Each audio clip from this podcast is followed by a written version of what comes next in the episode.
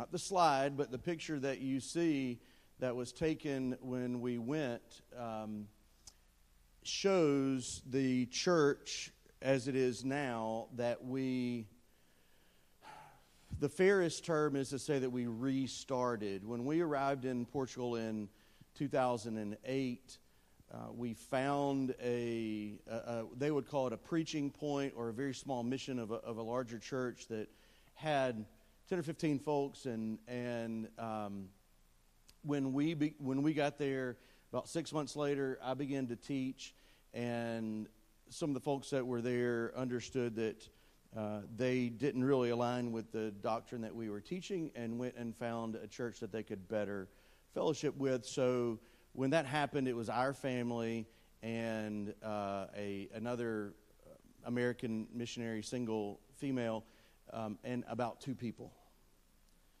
And so we started, and there were services when we were there that um, the day that we that we organized uh, as a as a church into, into this building that you see, or this building that you see, uh, we had a big celebration. We packed the building full. We had like 100 people there. And then Sunday afternoon, we had service, and no one showed up besides our family and a couple uh, that visited for the very first time. And so it was, it was a little bit it was a little bit odd. Um, about our trip today, this is the first time that my family has been back in five years. So we left in 2018 and we came back to the States. Um, you, what you see here is now, again, the, the church. Uh, you can see Ed and Cindy over to the right, kind of uh, next to the door, and then our family over to the left. I, I want to introduce you to some folks that uh, that are in the church in, in Portugal. This, this fellow, his name is Kleber, and he is Brazilian. He came as a young man to, to Portugal. Uh, he was amongst the first um, people that, that I had the privilege to, to baptize, and he was one of the two people that we started the church with or restarted the church with. Um, he is serving and has grown tremendously. He's had ups and downs over the years, but he is somebody that um, is is really has grown by leaps and bounds.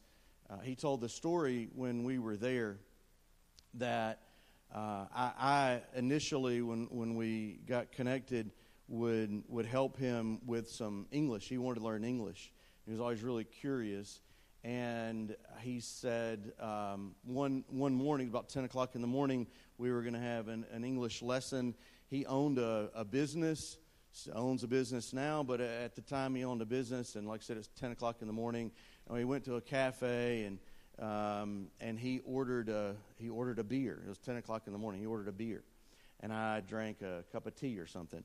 And he told me um, when we were on this trip that. Uh, he did that purposely because he didn't want to appear to be a hypocrite. That if I ever saw him drinking a beer later on in a cafe, that I wouldn't question that he wanted to say, Pastor, this is who I am. And we had a lot of great discussions. Um, he, he is a dear brother that, um, and a great friend. The pastor of the church, his name is Roberto. So in Portuguese, when you have a word that begins with the word R, you start saying it way down here in your uh, in the back of your throat, uh, and it sounds like a you're um, coughing almost. Um, and so his name is Roberto. Um, he's also Brazilian, and he is a missionary. He's supported as a missionary from churches in in Brazil. The the church in Portugal is able to uh, is able to support him a very small amount, and they started uh, doing that when, when we left. He and I worked together, uh, his family and our family worked together for the last five years that we were in Portugal.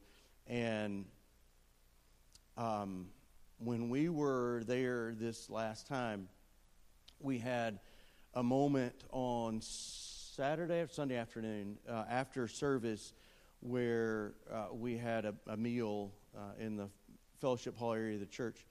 And we were totally blown away because uh, the pastor invited anyone that wanted to say some kind words about our family and how long it had been since we had visited. Um, and it lasted for about an hour, and there were a lot of tears. Uh, but Roberto said that he remembers uh, one of the worst days of his life. And I had no idea where he was going. And he said it was a day when um, Pastor Michael asked if we could talk, and we met in the corner of this you know, fellowship hall down here. And he told me that he and his family were leaving. And he said I wasn't, you know, necessarily concerned about the, the workload and the burden. Uh, he said, I knew that I was losing a friend. Um, and man, um, that that wasn't easy to hear. Uh, this trip, I can say, has solidified a, a desire for us to continue uh, in a in a greater way to minister in in Portugal. Um, Pedro is the fellow that you see with his arms crossed, closest to the picture in the in the polo, uh, kind of balding. Pedro is um, also one of the first folks that we baptized, uh, and so we're going back now, really 15 years. Um, and Pedro was brought to the church by a young lady who is now his wife, and they have uh, a, a, a, child, um, Isaac. He was brought to the church. He's, he's, he's Portuguese, and he was very Catholic. And he would come on Wednesday nights for our Bible study before he became a believer. Um, and we would study. We were, matter of fact, studying the book of James when he first started coming. And he would print. He didn't have a Bible. He would print loose leaf pages on his computer for the section that we would be studying in James and bring it with him every Wednesday. Um, he was he had terrible anxiety, was on a lot of medication, had a terrible stuttering problem, uh, could barely speak, got very very nervous. Um, he came to Christ and his anxiety went away. Um, I had forgotten about it until I had a conversation with him when we went back. He no longer stutters. Um, he was the first, amongst the first group that we baptized. And when we baptized him, there's a picture in the archive somewhere of, uh, we, we borrowed a church baptistry, and it was in January. And so we went and, to another church because we wanted to do it inside. And the pastor had didn't have one job; he had two jobs. The one job was to fill up the baptistry full. The second job was to turn the heater on and he failed miserably at both of those. So the water in the baptistry was about to here, um, and it was about 40 degrees. And so uh, when I baptized Pedro, uh, I put him down in the water, and when his head hit the water, he grabbed a hold, he clutched my arm, uh, and there's a picture where he went into panic, and I kind of had to just force him uh, and really dunk him. Uh, but 15 years later, um, he is again serving in the church and just uh, a testament. Gabriel is the young man sitting next to him that kind of looks like Cristiano Ronaldo, um, the soccer player. He uh, came to Christ through our through our football, our coaching ministry, um, and also has uh, a history. He he was raised as an orphan um, in the uh, by nuns, basically, uh, and he is now in the Portuguese army. And he got on a series of buses on his, uh, he took leave to come and see us. He actually visited us in, in America one time, but um, he is, uh, as much as he can, every time that he can, he is there uh, at the church. Uh, you know one of the ladies in this in this picture. Uh, the other is, is, her name is Deborah. Uh, she came to Christ and uh, from a very very strong Seventh Day Adventist uh, background, and Nina and I discipled her and she was one of the last that we were able to had the privilege to baptize. Um, the, the, the moment that everything really clicked for her was when we were in uh, our our discipleship series of classes, uh, and she asked the question of why Christ would die for her. She said, "I don't understand it," and I said, "I don't either, but I know that He did." And she just started crying. Um, She met a Portuguese man. He came to Christ. They got married. They have uh, they have a, a baby, and um, she is very firm in her faith. This really, there are other folks out there, but this is the nucleus of the church that uh, that you saw when we left. There were probably on a good day uh, you know, 30 folks that would come to church. The, the week after, when we left in 2018, the week after we came back, uh, there's about 55 seats in the auditorium, and they had to set out uh, chairs. Um, the Lord is blessing the ministry uh, tremendously. So, uh, Isaac, Pedro and Nelba's son, he's the last uh, baby that we dedicated. He's five years old now. So, when we went, what we did um, is we went specifically to teach on leadership, both in and, and out of the church, just the idea of, uh, of people being leaders. And we had a good group that on Saturday came to a series of, of, of, of lectures, of, of, uh, of teachings that I, that I did. And then on uh, Sunday, we came back and had some more lessons on leadership. Ed gave uh, testimony, and then I preached, and then we had fellowship afterwards. We, we you can see some of those uh, Portuguese words up there. We had the middle picture is us celebrating the Lord's Supper, uh, which was a very w- wonderful time, uh, and then lunch afterwards. Um, we have uh, we really focused on on youth ministry while we were there uh, back years ago, and a lot of those youth have kind of aged out. Um, those that are left are the bookends on the left hand picture uh, the pastor's daughter and the pastor's son. Um, and the pastor's son, uh, his, his name is Josh.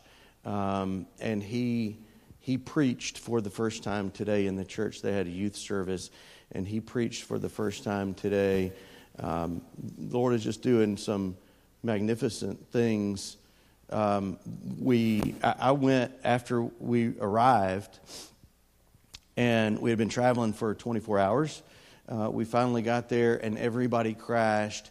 And I went to uh, speak to and, and, and, deliver some baseball material that we, that we purchased. Um, the, the fellow in the middle, his name is Rui, or would be kind of translated into to Roy. Um, and a couple of things that you see, can't really tell because it's far away, but on the left is, is their field that they play baseball on. Um, not at all like the baseball fields that you see here. Um, in the middle picture is the machine, the pitching machine that they have crafted from like uh, bubblegum wrappers and paper straw and all of they, they made they designed this pitching machine and put up a, a net and then on the right you see um, their their bench they just got some pallets and nailed them together and that's where they that's where they sit when they when they have the games i think there's a tremendous opportunity to evangelize through through sports and, and through baseball. Um, so, any baseball coaches or uh, folks that want to go with us next year, we'll, we'll talk some about that. Um, Portugal is a beautiful country. We are just kind of um, we're, we're, we're, we're, hanging out, we're walking around. Uh, a passear is what that says. We went to a cafe. You can see we're right there on the on the coast. Uh, the two couples uh, a Catholic church right there in the middle. That's all gold plated. That's not, you know, that's, that's, uh, uh, there are untold millions of dollars in Catholic churches just in the form of gold. Um, and, and then the, the, the street, uh, which is like the narrow, the name is like the narrow street in the town that we, that we lived in. And we, we took that picture, and Ed said, uh, Now, this is what I imagine Europe uh, being like. When you see all the pictures, that's a, that's a very typical, uh, typical thing. Uh, the food, um, we, we ate at one of the uh, best restaurants in all the country um, in our little town, and that is chicken and rice in a plate. And, and Cindy's picking out, uh, you know, what, what she wants to eat, and Justice picked out what he wants to eat. For those of you that can't see uh, perfectly, that's a, that's a chicken foot. Uh, and so he gnawed on it a little bit and had fun with it. Um, and then, and then there's, a, there's a coffee there. We were very tired at this point in the Madrid airport. Um, this is a picture from where the pastor lives. Uh, he rents the bottom floor of a fantastic house uh, for he and his family, and you can see clear to the ocean, and then you know that's the the river entrance to the ocean right there. Um, some of the construction, everything is is block construction. There's no wood um, except maybe inside, but everything is is cinder block construction with no uh, no insulation. Um, and so when it gets uh, 40 degrees outside and it's pouring down rain, um, the, you heat up your house and the inside of the, the, the walls just sweat and, and drip, and water just runs down the walls. Uh, the left is the church, the right is the house that we stayed in, probably a five minute drive from the coast. And so, just to give you an idea, um, when we were at the house, on a typical day at 2 or 3 o'clock in the afternoon, it was probably 75 degrees with a nice wind blowing in. Uh, when we went for Saturday and Sunday services um, to the church outside, because it's in the city and 15 minutes, 20 minutes from the coast, it's 88 degrees. Inside, it's probably closer to 92. Um, and so they put the one fan that they have blowing in the sanctuary, sanctuary pointed directly at the Americans. Um, and so I would just pour water out of my shoes when I was done preaching. Again, the same, the same picture of, of downtown. We did a little bit of sightseeing. Uh, this is a coastal town, and they're famous for the tiles that you can see. There's a, there's a, a tale of the city's history in those tiles that spans, uh, you know, uh, probably a thousand years.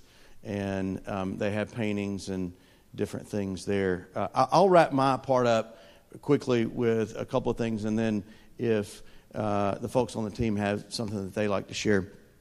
Um, when we go back next year, these are some things that we really want to do, and I believe that we can uh, that their, there are opportunities and necessities.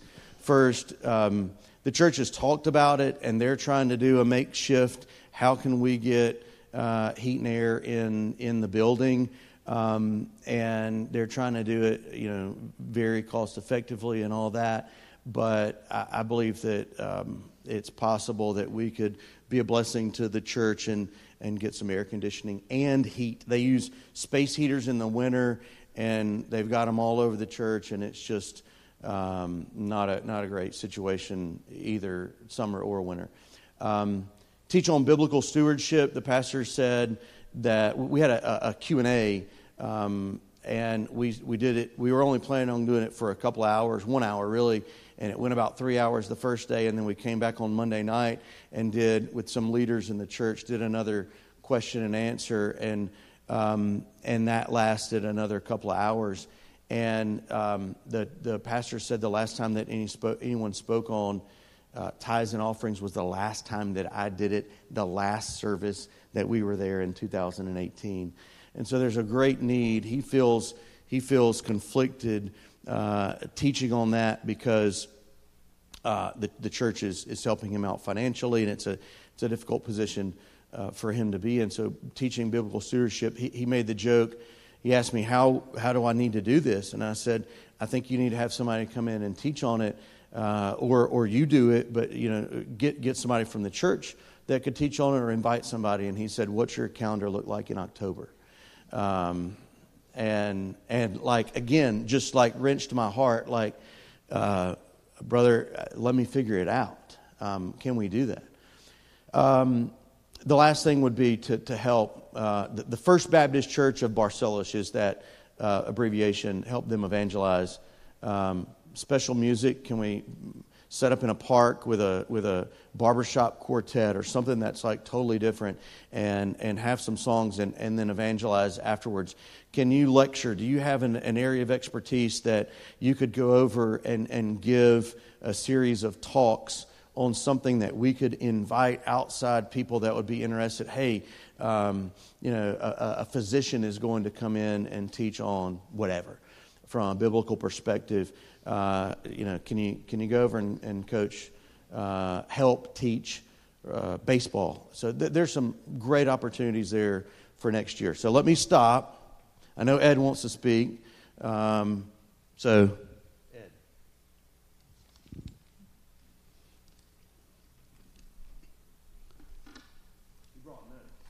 I did. First of all, I'd like to just inform you on how, how much and how greatly respected this family is to the folks there at the church. It's unbelievable their, their respect and their love for him. And uh, he uh, impacted a lot of lives there. Um, one thing that hit me was the uh, the makeup of the church itself. Seemed to be a lot of young people there. Of course, compared to me, everybody's young, but uh, a lot of young people, a lot of young kids, and that's exciting to me to see that. And they all came. We we were there Saturday, two two two times uh, in the morning and the afternoon, and they were there. We were there Sunday from 9 o'clock to 5 o'clock in the afternoon, they were there. They came back on Monday night. Uh, and they came. It wasn't air conditioned, the place is not heated, but they came and they're interested. Um, the. Um,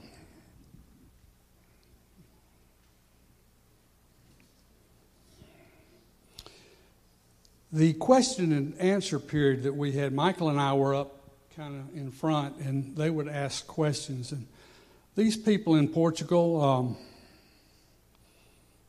they struggle with the same issues that we struggle with the culture invading the, the church, uh, women's role in the church, uh, finances, um, alcohol. All these things, they struggle same thing we have in, in our country and in our churches today. Um,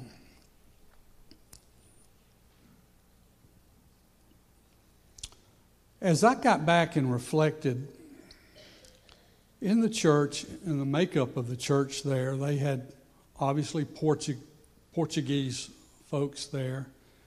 They had um, Brazilians there, some Venezuelans there and some Americans even, you know. And uh, uh, the thing about it is, this vast group and mixture of group, we're all serving and praising and worshiping the same Lord. And that, to me, is like a micro, microcosm of uh, what it's going to be like in heaven. Uh, we all even though we're different backgrounds, different cultures, different countries, all of this, we're still worshiping and, and uh, serving the same Lord. To wrap this up, during our, our question and answer period, I, um, I asked Pastor, I told the pastor, Roberto, I said, um, I want to ask you a question. And my question to him was, how can we pray for you?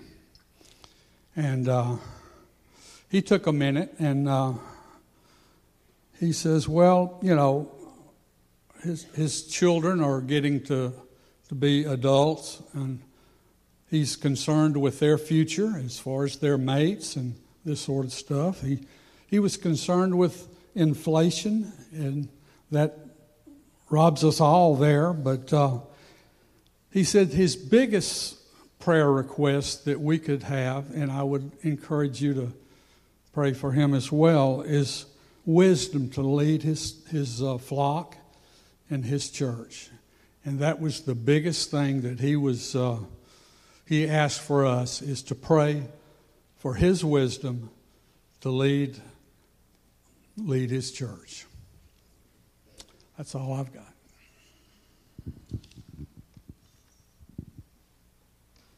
Going once, going twice.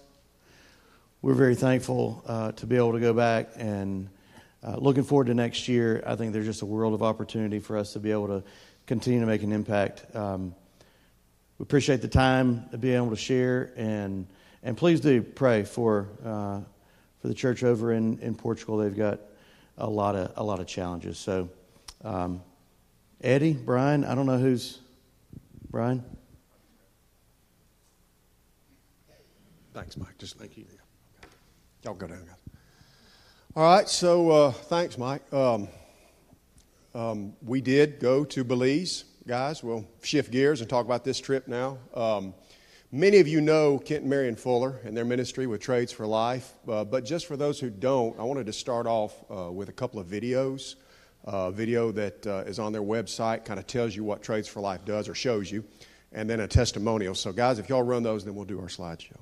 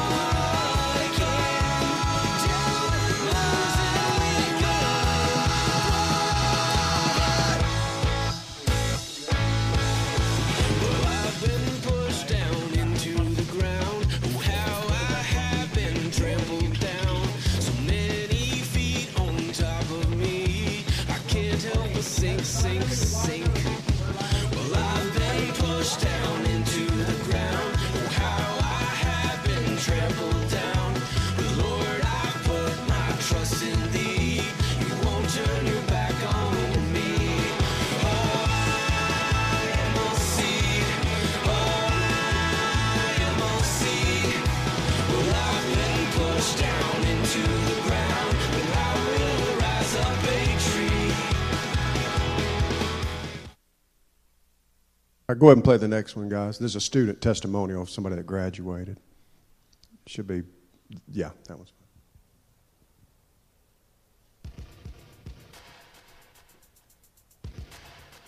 My name is uh, Angel Cruz, and I live in the village of Tiquero. The first time I came, I didn't know anything about mechanic, but since I came here, I could do a lot of stuff. I could even take off my own parts and put it back. The main thing that I learned is um, taking down an engine and put it back and tie rodding. Um, I changed some parts on my trucks already, like the um, like the, the brake spot, bearings from the front, and I grease them up and put them back. All this stuff I learned right here in Trades for Life. They teach us a lot of things how to spend our money, and that's the most important thing, you know, because we make money and sometimes we just spend it just like that. And the most important thing is to spend our money wisely. You know, that's the main thing that they teach us how to spend our money wisely and how to invest in stuff that you know that we will make money it's a great thing, you know, that we could get the word of God in our minds every day. And that keep me going, you know, that encourage me most of all, you know, to take me through that day spiritually, you know, and we, we don't learn only physical stuff, but we learn spiritual stuff too, and that's the most important thing about the school. Maybe we could go to other school, but we might not have the privilege of hearing the word of God. All right, so if, if you couldn't see or, or, don't understand, what it is is Trades for Life is a um, it's a vocational school, but it's holistic, and that's what Kent's been doing for years down there, uh, and it has an incredibly high success rate. He brings in these guys, um, and they uh, get trained in a vocation, and when they graduate, um, they are actually certified by the government, and so they have a real leg up on getting uh, finding meaningful employment, getting a job and being able to put food on the table and um, you know provide for their families. Um, I asked him uh, what kind of people he gets in there. I assumed it was you know drug addicts or rehab, coming out of rehab, prison, that kind of thing. He said, "Man, we get all kinds." He said. He said uh, one lady brought her husband in and said, "This is it. If he don't, if he don't, if you can't straighten him out, ain't nobody." I said, "That's what Holly's going to do to me. If I can't straighten up, she's going to send me to trades for life." So, all right. So we'll go through the slideshow, and babe, if you want to come up here with me, Holly had uh, did a lot of the teaching, so she can kind of help me. So go through this. So Belize, guys, is um, right at the tip of Mexico. For the uh, for you that don't know, on the right is the coastal city, the biggest town called Belize City. That's where you fly in and out, and it's got the most people. And then to the left is Belmopan. That's the capital. That's where uh, Kent and Marion live, and that's where we did the work. That's where the Trades for Life campus is, and it's about I don't know about an hour, a little more than an hour drive over there. And uh, Belize is, is small. It's uh, about the size of Massachusetts. It only has about 450,000 people total in it. Uh, and it's a real strong Roman Catholic influence, but it's also heavily, heavily evangelized. And so it reminded me a lot, not exactly, but it's similar to when I went to Kenya. It's a lot of, a lot of people know the gospel, but a lot of times there's not a lot of depth there and a lot of confusion because of all the different, lots of different denominations down in, in Belize. Um, so there we are arriving. Uh, that's the first day when we got in on Saturday. Uh, Mr. Kent, right there, if we did a guessing age game, if I said over 50, does everybody think he's over 50? Okay, over 60. Over 70? Look at him. He turned 80 uh, this last year, and I'm telling you, you can't tell. He, he is spry. He, he moves like he. I can't tell any difference. I've known Kent for 20 years. I can't tell any difference between Kent from when I went in 2001, probably my first trip down there, to now. He looks and acts just exactly the same. So the Lord's blessing him with good health. This is a picture of a wing of a plane. I don't know. I guess that's proving that we flew and didn't drive all the way down there. um, okay, that's the bed and breakfast. Those that have been there, that's where we stayed. One of the things about this trip that was unique to the trips I've taken, most trips I've taken have been larger groups. This was a really small group. It was just seven of us. And, uh, you know, you, with a larger group, you can get more work done, right? So everything has its pros and cons. But I really enjoyed this trip because we were able to stay with the Fullers because of, because of the size of the group. You know, they didn't have to, they could just house us at their house. And uh, got to spend time with them, which was really good. Um, they have a little pool. You can barely see it there. In the back, it's tiny, but it's a place to cool off because the heat. Uh, Mike was talking about the, the heat there. The heat in Belize is on a whole nother level.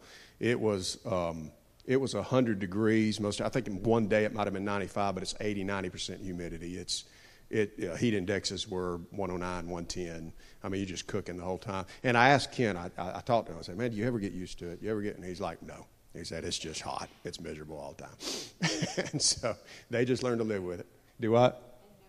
Yeah, no air conditioner. We had air conditioner in uh, our rooms at night, which was great. Um, uh, but but most of the time down there they don't, and, and hardly anybody does uh, have air. It's very, and also the other thing about down there that the problem with air conditioner is is um, um, uh, electricity super expensive, very very expensive to run any kind of electricity down there. It's good, it's third world, but it's um, they have a solid power grid around the towns. They don't have electricity. It's not like some third world places you go where the electricity just goes out half the time, you know, and you don't know it's it's not it's it's very reliable there, but it's super expensive. So Sunday morning we got there Saturday. We um, we just went to the campus and looked at what we were going to be doing, the work, and then just relaxed Saturday night after traveling all day. And then Sunday, we get up and get to um, Rock Creek Church, which is a, I'm sorry, Roaring Creek Church, which that's why I keep her up here. Correct me when I do things wrong. Um, which was uh, is a very small church in a very poor neighborhood, and uh, it's one that's kind of gone in and out through the years, and they're trying to get it started back. And Kent's helping them try to get the, the church going again. So on the Sunday mornings, they do um, a children's church. They don't have an adult service. They just do the kids on Sunday mornings, and then on Sunday nights they do the adults. And so Joan uh, taught the uh, the kids on Sunday morning. She did a an allegory of a of a, a pencil and tied it all into uh, you know how the lead represents this and, and the wood represents this. And so now it was really good because those kids, you know, they use pencils for school. They, every time they think about a pencil, uh, you know, they'll they'll be thinking about those lessons that she taught. And uh, here's Dave. He got to he got to be buddies with this little kid here. I reckon he was sitting in the back and uh, helping him. And I just thought it'd be funny to take a picture of Dave. Anywhere I saw Dave with kids, I was trying to get to snap a picture of Dave with kids because I thought it was cute. And um, uh, I, when I told them how many grandkids Dave had, they were they were like, "Oh, wow! So he does know about kids." so this is all of us and the, all those kids uh, at the church. I've got one. Some from some reason he couldn't see, so I'm holding him up, and these are just shots. You can see. I mean, this is 10:30 or 11 in the morning, uh, and even them that live there, I mean, they're they're pretty sweaty already, you know. So they live with it, but uh, you know, kids that you'd see them uh, all day, sun, 110 degrees. They're out running around, riding their bikes, playing. It doesn't seem to, you know, they're, it's not slowing them down. We went to the Blue Hole later that afternoon, uh, which is a spring place. You walk kind of like a national park. You walk down there. There's Holly and Emily. Uh, here's Kate giving us our, our best mean look, I guess, right there. Uh, but it was fun and got to cool off. It's a place to cool off. Dave got in the water. We all got to cool off. And then we had four days where we uh, kind of dove into what we were there for. And the Trades for Life, you saw the campus in the videos. Um, what Kent's trying to do is, is spruce up that campus uh, with work teams to where he can rent it because he doesn't operate year round. Those training sessions are six week sessions and they run through the winter months. Um, but during the summer months, he doesn't do anything. And so, kind of like Ponderosa will rent out their facility, he's wanting to be able to rent out the facility. Now, when I, when I say spruce up, it's third world spruce up. You know, uh, everything, uh, like David told me, he was there. He said, Man, he said, everything down here is like trying to fit a square peg in a round hole. I said, Yeah, that's third world construction, man. That's the way it is. You just get, get what you can get your hands on, do the best you can, and, and make it work. But the ladies did a lot of painting. There's Kay, they, they, um, uh, putting the base layer on the, the, primer on the on the building there. They did this. This was the um, kind of like a bathroom that's set apart from their main, right there behind their main uh, training uh, facility.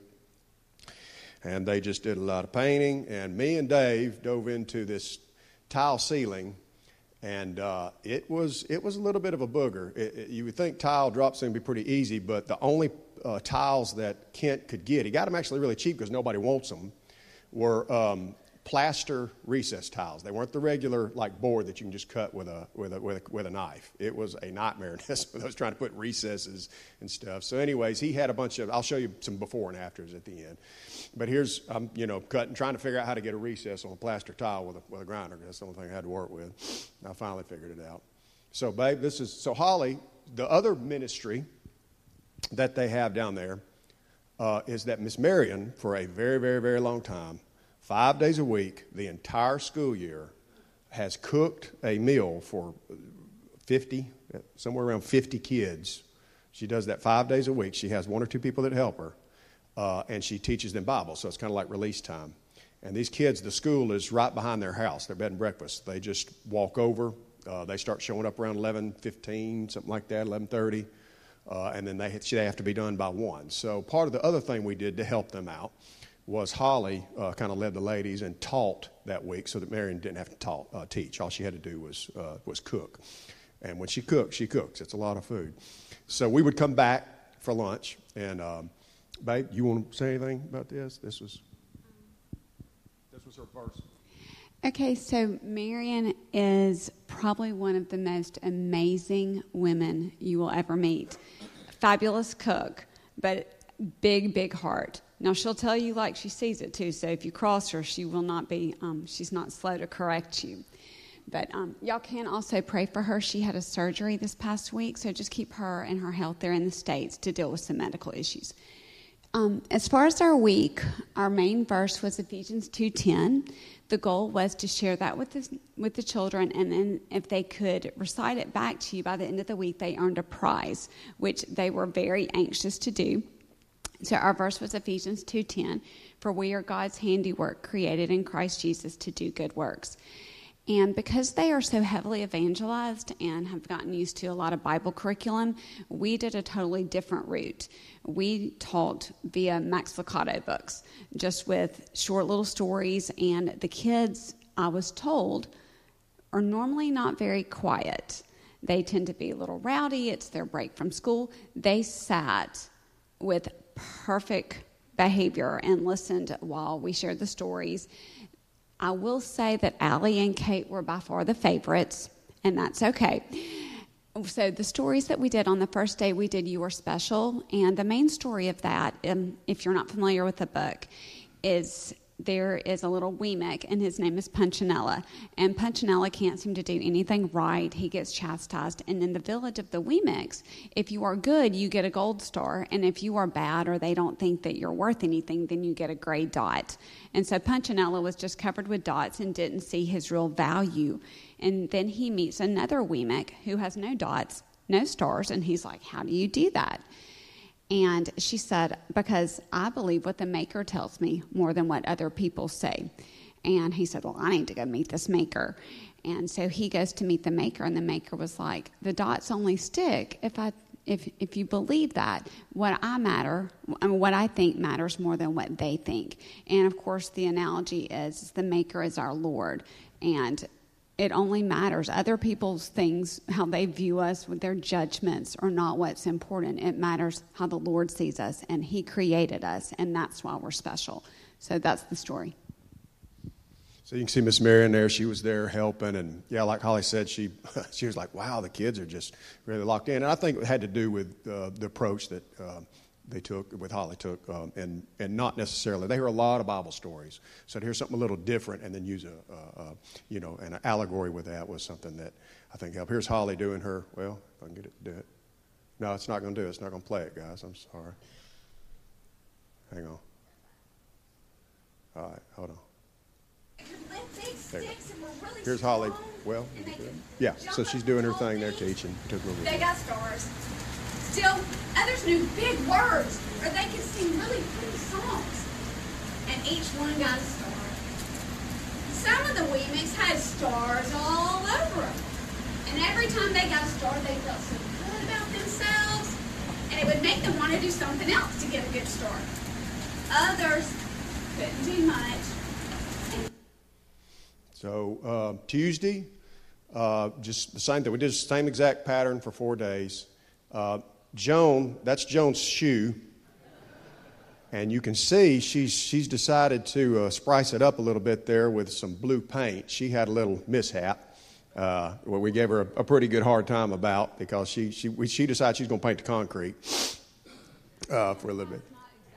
Well, something like that. I wasn't out there. I was, I was inside working, but I heard, I heard. There they are cleaning, cleaning up the brushes, and this is just more. I got to kind of speed this up because we're running out of time. The second book that Holly did was Just the Way You Are. Um, another another great book. This kid was really proud of his watch. Wanted to show us his watch. Uh, and just uh, you know, same thing. Um, this is craft time. This was our craft time, and normally me and Dave didn't have to help too much with the kids. The, the ladies did that. We just tried to cool off, but today, this day, they had us helping with the crafts. It was a little complicated. Uh, Wednesday, we were wrapping it up. There's Dave cutting some hardy board. Uh, he did the countertops. Uh, I spent um, the time here trying to finish uh, that daggum tile ceiling, which nearly whooped me uh, because it's you can see it's it's not a normal. It, there's penetrations, there's uh, cuts, there's all kind, and it was not level. You know, the tile was not level uh, that it was hanging from, um, and that plaster was was just a booger. I will say this. Um, I was going to wait to the end, but I'll go ahead and say it now. I, I wanted to brag on the team. You go on so many, vac- uh, you know, these these. I've been on a lot of them, and usually, always, at some point, you're going to have a little drama to deal with, especially if you're leading. That's kind of your job to make sure everybody's going in the same direction. And man, these guys, it was everybody worked hard. Nobody, there was not one gripe. It was smooth as silk. Uh, I would go with these guys to do anything anywhere. I mean, they were a great, great team. And so I just wanted to brag on them. Uh, Allie there working and. Uh, no, no, uh, Joan, I, I tell you, the only one that griped and probably had an attitude was me, messing with that tile. Joan would go in there and she'd see me just throw a piece of tile down and broke another one. And uh, she'd say, You're doing great, B. You're doing great. It looks good. And she'd try to encourage me. She was miss- she did she, she, she did great. So we got to actually paint. The ladies did so good, they got to paint more than what they thought they'd be able to paint. And uh, I'm to shoot it on up here. Just more of a. Here's Thursday. Here's the last day. There we get to, you know, the famous group shot there at the back of the cabin. There's the before and after. There's before, there's after. They spruced it up good. The insides included. Uh, that, that was, you saw in the video, that was yellow, and now it's green. Uh, there's the drop ceiling before. It was a bunch of four foot stuff, a lot of sag and water damage, and it looked a little better after we got done fighting those tiles. Um, there's Dave's countertops. He did a great job. And again, square, square peg and a round hole. It was we were having to find stuff to work with to make it work. Holly wrapped it up with that book, uh, and just more great kids, man. I saw y'all saw the the photos. Those are she keeps Marion keeps those photos on the wall. Those are all her children each year, and she updates that. So Friday, we had a day to uh, relax and unwind. Uh, we went out on that boat and spent all day on that boat, pretty much. And there we are snorkeling in the beautiful Belizean waters. Uh, there's the, just to give you an idea how pretty it is. Uh, that's the largest coral reef uh, in the Western Hemisphere, just off the coast of Belize. There's Kate loving life. Uh, oh, here. Now, let me get this to play. This is Joan. You're going to see this. this is Joan petting the sharks. Trying to pet the sharks. Yeah, she got into one. All right, so Joan got to pet some sharks. There's Kate working hard. And we ate lunch at a place. I got a fried whole fish, which I never get to get. I mean, bones, eyeballs, everything. They just take the fish, batter it up, and that's what I ate. This is we went to feed the t- uh, tarpons, and tarpons get pretty big, and you can see that one's just about got that uh, sardine out of Kate's. Uh, there's Holly's hand halfway in the tarpon's mouth. That's a pretty good shot right there, feeding it sardines. And somehow Dave drove us home. I don't know. I don't know how that happened, but David ended up driving the boat home. So, all right, let me get the team to come up. Anybody was on the team? Uh, I know we're missing Allie, but if you guys will just come on up, and I'm just going to give you all. We just pass the mic. Anybody wants to say anything? I kind of asked them. You know, y'all be thinking about what did the Lord show y'all on this trip? What's the one thing stuck out to you about your mission trip that you want to pass on to the congregation? And I told them not to give a speech. You know, but I don't think we have to worry about that. Okay, we'll start over here, and we'll just pass the mic along, and you guys can just tell whatever the Lord laid on your heart. I'm first. Yeah, man, you're all right. Come on, man. I don't know about talking. I'll sing. I don't talk. uh, let me think. Um, I would say this: if I, as far as what I'm thankful for, and uh, for what I was impressed with, is really about the only thing I can think of. But um, what I'm thankful for is, and I make no bones about it, I am glad I live in the United States. I mean, um, I've been to a few other countries. I mean, I've been to France, Italy, wherever we've been, and but I can still say I'm glad I live in the United States, even compared to those other places.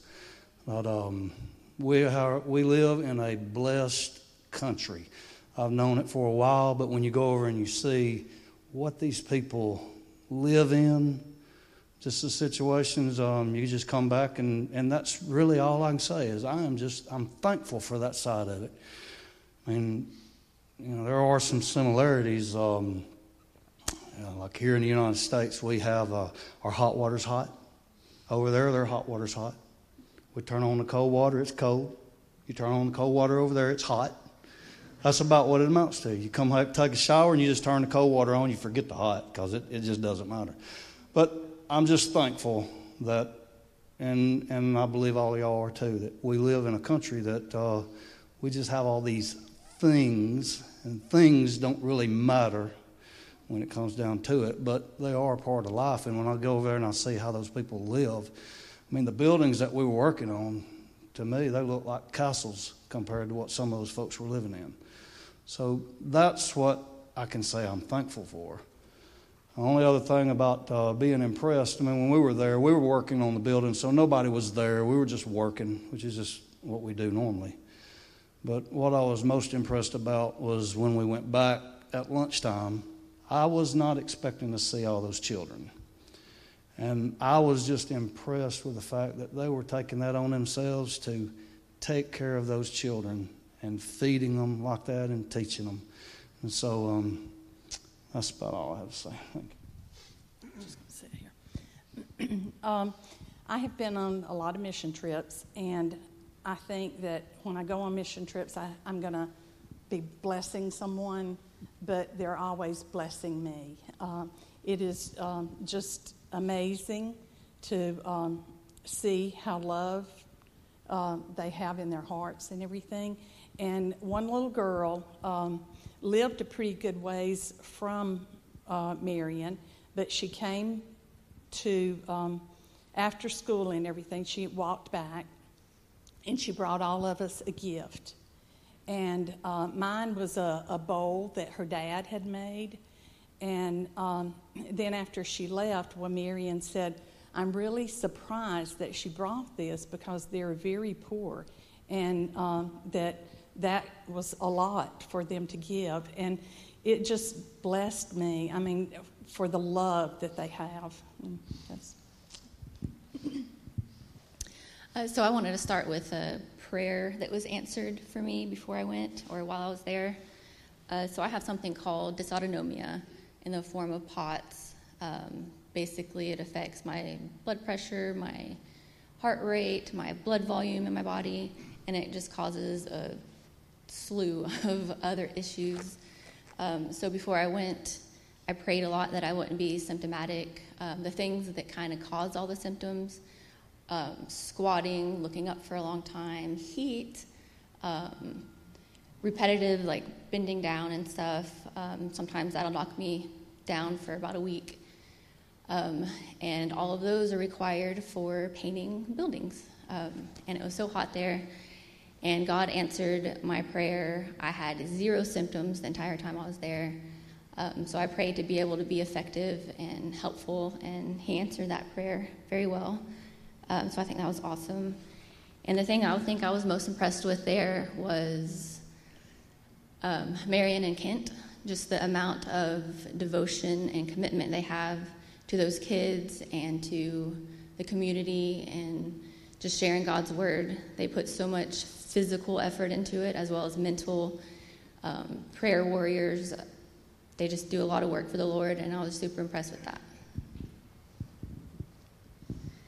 Uh, the one thing that I just noticed throughout the week is like every day as we were going back for lunch and being with the kids and helping them with the crafts and everything that we were there, the one thing that impressed me and I kind of took away was their attentiveness and almost just the vulnerability that they had and being willing to listen and being so excited to listen to the stories every day. And as I thought about it, I was like, I mean, as children of God, we should be that way with the Lord, and we should be vulnerable and open and so ready and willing no matter what He places in front of us, no matter if it's 110 degrees outside and you're painting urinals, you know? Like, it's um, just the way that the kids were so open and excited about learning about the Lord, even if it wasn't what they thought it was, it just kind of, that was what I took away. It's like every day we should be that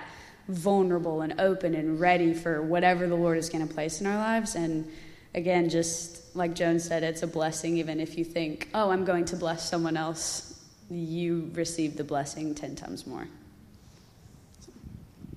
Okay, so this was my third trip to Belize, and each one was different. In 2000, we went and we stayed out in the jungle and had to take malaria pills and mosquito nets, and we cleaned out ceilings with bat dung falling on us.